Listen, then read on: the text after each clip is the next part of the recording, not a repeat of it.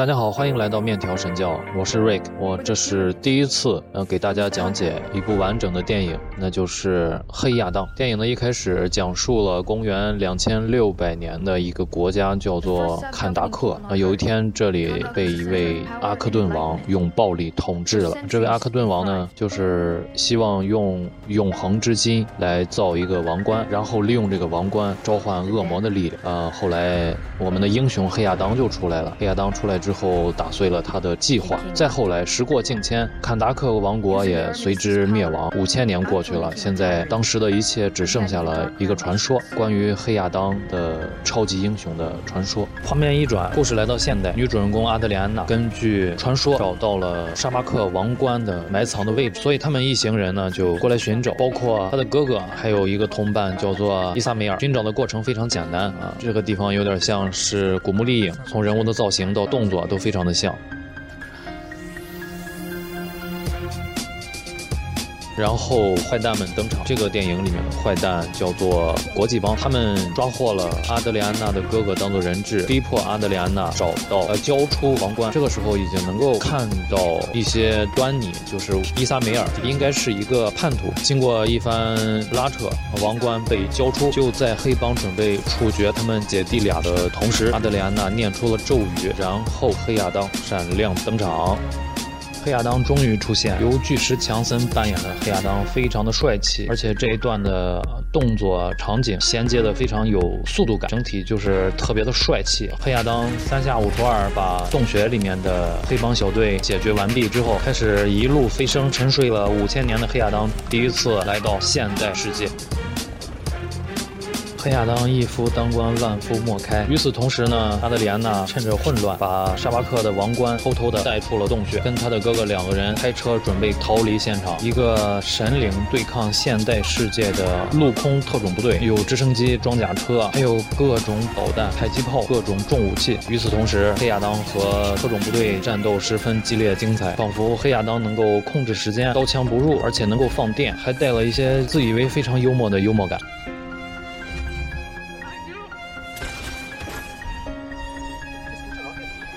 最后，黑亚当在一个永恒之金制作的导弹的攻击下，终于受了轻伤，倒地不起，被阿德里安娜一路带回自己家中。另一条线，伊萨梅尔彻底反水，暴露出了他的野心和本性，开始联络国际帮，重新寻找王冠的下落。然后，由阿曼达带领的正义协会这条故事主线开始。正义协会这次决定派出几位超级英雄联手，将沉睡了五千年的黑亚当控制起来，逮捕入狱。整个正义协会应该是比正义联盟等级稍微低一些的维护世界和平的组织。这次出动的超级英雄第一位登场的是由昆塔莎·斯温德尔饰演的旋风少女，具有控制气流的能力，能够控制风，有点像是 X 战警里面的暴风女。第二位是由诺亚森·迪尼奥饰演的第二代的原子粉碎者，原子粉碎者的能力是能够变大，超级的力量，在以前的漫画里她能够穿墙，同样是优秀的飞行员和工程师。第三位是皮尔斯·布鲁斯南饰演的命运博士，他是鹰侠的常年老友，只要他戴上命运头盔，就能从温文儒雅的学者变成善于魔法和巫术的命运博士，能够使用魔法，能够招出幻影，而且能够预见未来。最后一位就是鹰侠，由奥迪斯·霍吉饰演，正义协会的领导者，战服由反重力的 N 金属制成，他拥有英勇无畏的力量，还有一对翅膀，还有他的武器能够幻化出各种形态。回到主线剧情，黑亚当被阿德里安娜带回家之后苏醒过来，陷入迷茫。这个五千年之前的神想要看一看现在的文明世界的模样，于是他来到了五千年后现在的坎达克，发现这里仍然是由暴力统治着，他体内那股反抗暴力机制的基因复活，跟当地的黑帮进行决斗。这里面致敬了克林特·伊斯特伍德的《黄金三镖客》的经典镜头。激战正酣的时候，正义协会成员大驾光临，又是免不了一场恶战。亚当凭一己之力单挑正义协会，一开始的鹰侠显然不是他的对手，然后命运博士呢给鹰侠做辅助，黑亚当和鹰侠打得电光火石，不分伯仲，有来有往，热血沸腾。命运博士见吃不到半点好处，使出幻象，将黑亚当眼前的坎达克都市变成五千年前的景象。在黑亚当恍惚之际，鹰侠从半空之中给予黑亚当一记重拳。这个时候命运博士感觉时机到了，呼唤他的同伴旋风少女和原子粉碎者，二人跳下飞飞机发动攻击，但是这个原子粉碎者比较中二，一开始没有参加战斗，造成的局面就是黑亚当以一敌三，腹背受敌，加上命运博士能够多重影分身术，打得亚当毫无还手之力。只见命运博士多重分身把黑亚当控制住之后，旋风少女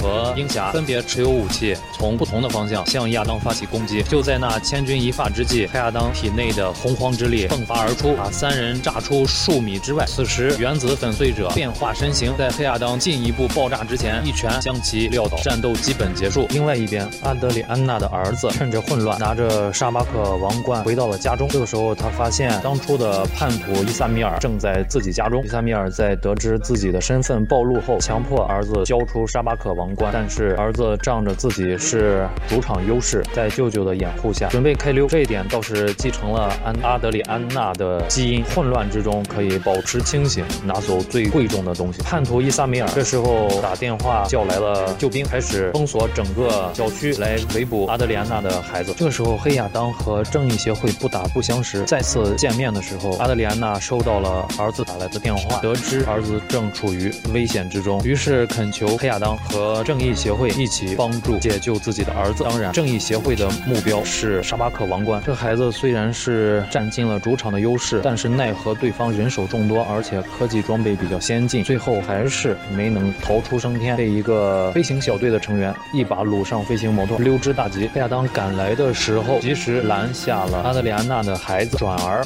回头去追击其他的黑帮成员，不想中了萨米梅尔的调虎离山之计。萨米梅尔在抓到孩子之后，发现自己所寻找的沙巴克王冠并不在孩子的书包里，但是当时已经没有时间再做他选，只能够先把孩子带走。然后就是一段精彩的追车戏，在空中的追车戏非常的精彩，赏心悦目。追车戏的下半段，正义协会也全员参加，可谓八仙过海，各显神通，能飞的都飞了，能变身的都变身了。海陆空大战，由于黑帮的飞天摩托特别多，所以我方成员不知道孩子到底在哪一个摩托艇上，挨个搜寻之后发现都没有。就此，阿德里安娜的孩子算是被坏蛋掳走，整个拯救计划以失败告终。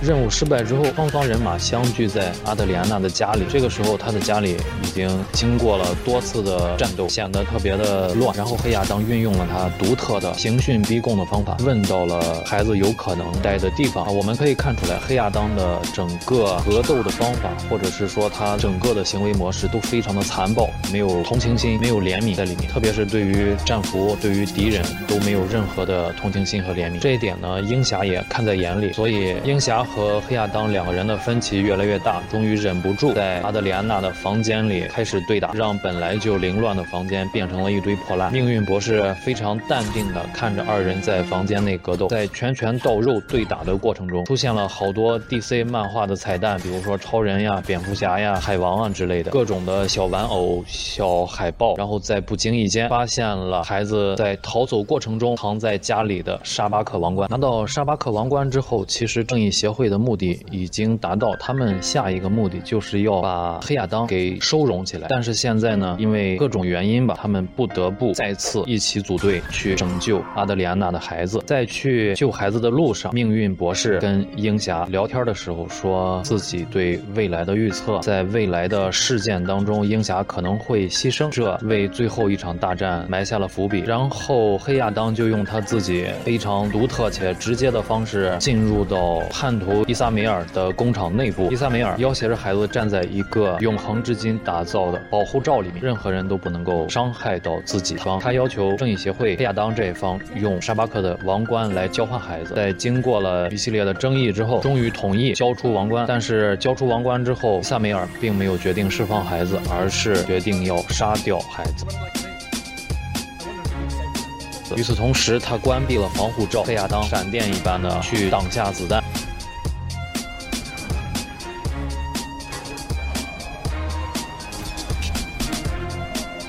这个时候，黑亚当体内的洪荒之力再一次的不受控制，爆炸了起来。正义协会的成员用自己的方法拯救了阿德里安娜和她的孩子。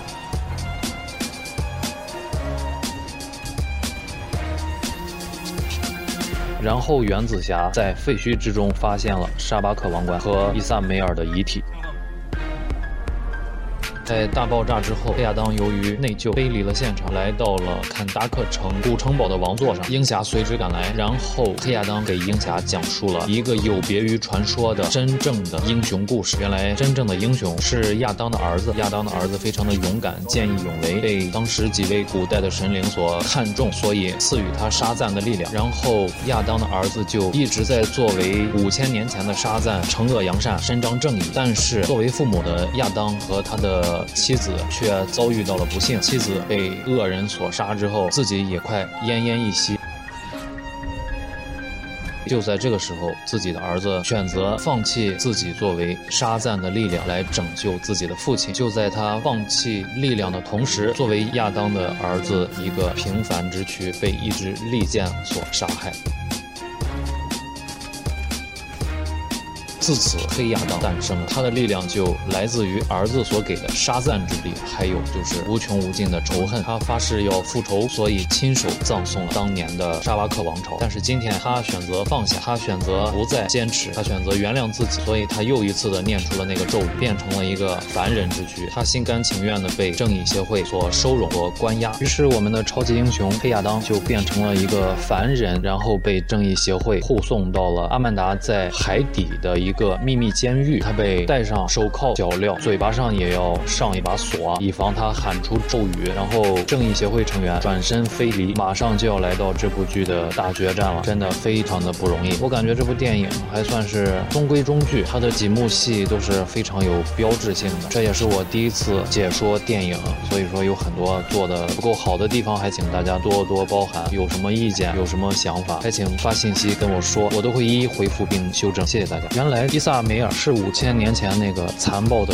国王阿克顿的后人，他就一直想要再次戴上沙巴克王冠，成为新的坎达克的国王，继承魔鬼的力量。但是在他戴上王冠之前呢，被黑亚当无情的给灭杀了。没想到死后的伊萨梅尔来到了地狱，如此一来，他的死亡成为了他变身成为沙巴克魔王的必要手段。也就是说，这个伊萨梅尔他知道他的死亡是必要手段，而且他也知道黑亚当在当时的情况会义无反顾的把他杀掉，也就是说这一切都在伊萨梅尔的预料之内。所以沙巴克大魔王成功的复活，生出海面。我们的正义协会小队在护送完黑亚当之后，返回的路上发现异异常情况，开始跟沙巴克大魔王进行战斗。沙巴克大魔王非常的厉害，胸口喷火，直接摧毁了正义协会的飞机，然后鹰侠等人的驾驶舱坠落在了坎达克古城。于是众人开始合力与沙巴克大魔王进行缠斗。然后就是鹰侠与沙巴克的单挑，两人一开始势均力敌，有来有往。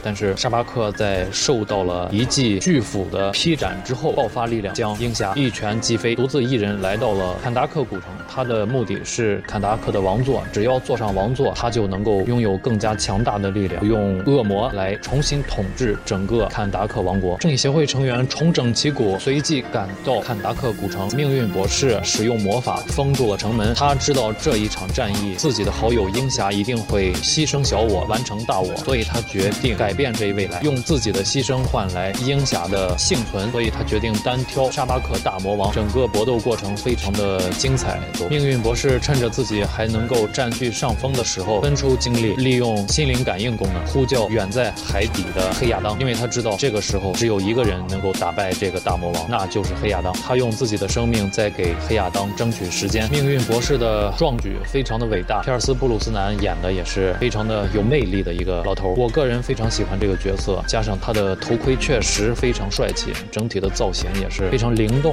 镜头一转，黑亚当听到了命运博士的召唤，默念一声咒语，子弹一样的从海底窜出，飞向战场。正当沙巴克和鹰侠打得难舍难分的时候，黑亚当从远处飞来，一拳将沙巴克打倒在地，然后二人开始单挑。黑亚当试图将魔王沙巴克头上的两只长角掰断，这样可以使魔王丧失力量，但是始终未能成行，反倒被沙巴克抓住机会将亚当打倒在地。正当这千钧一发之时，鹰侠从背后刺穿沙巴克的心脏，但是自身也被沙巴克反杀。沙巴克得意洋洋的时候，发现他杀死的只是鹰侠利用命运博士的头盔制造出来的影分身，然后众多的影分身又跟沙巴克缠斗在一起。这时候，黑亚当用尽毕生所学，抓住沙巴克头上的两个长角，一飞冲天，蓄力将沙巴克整个撕为两半。战斗结束。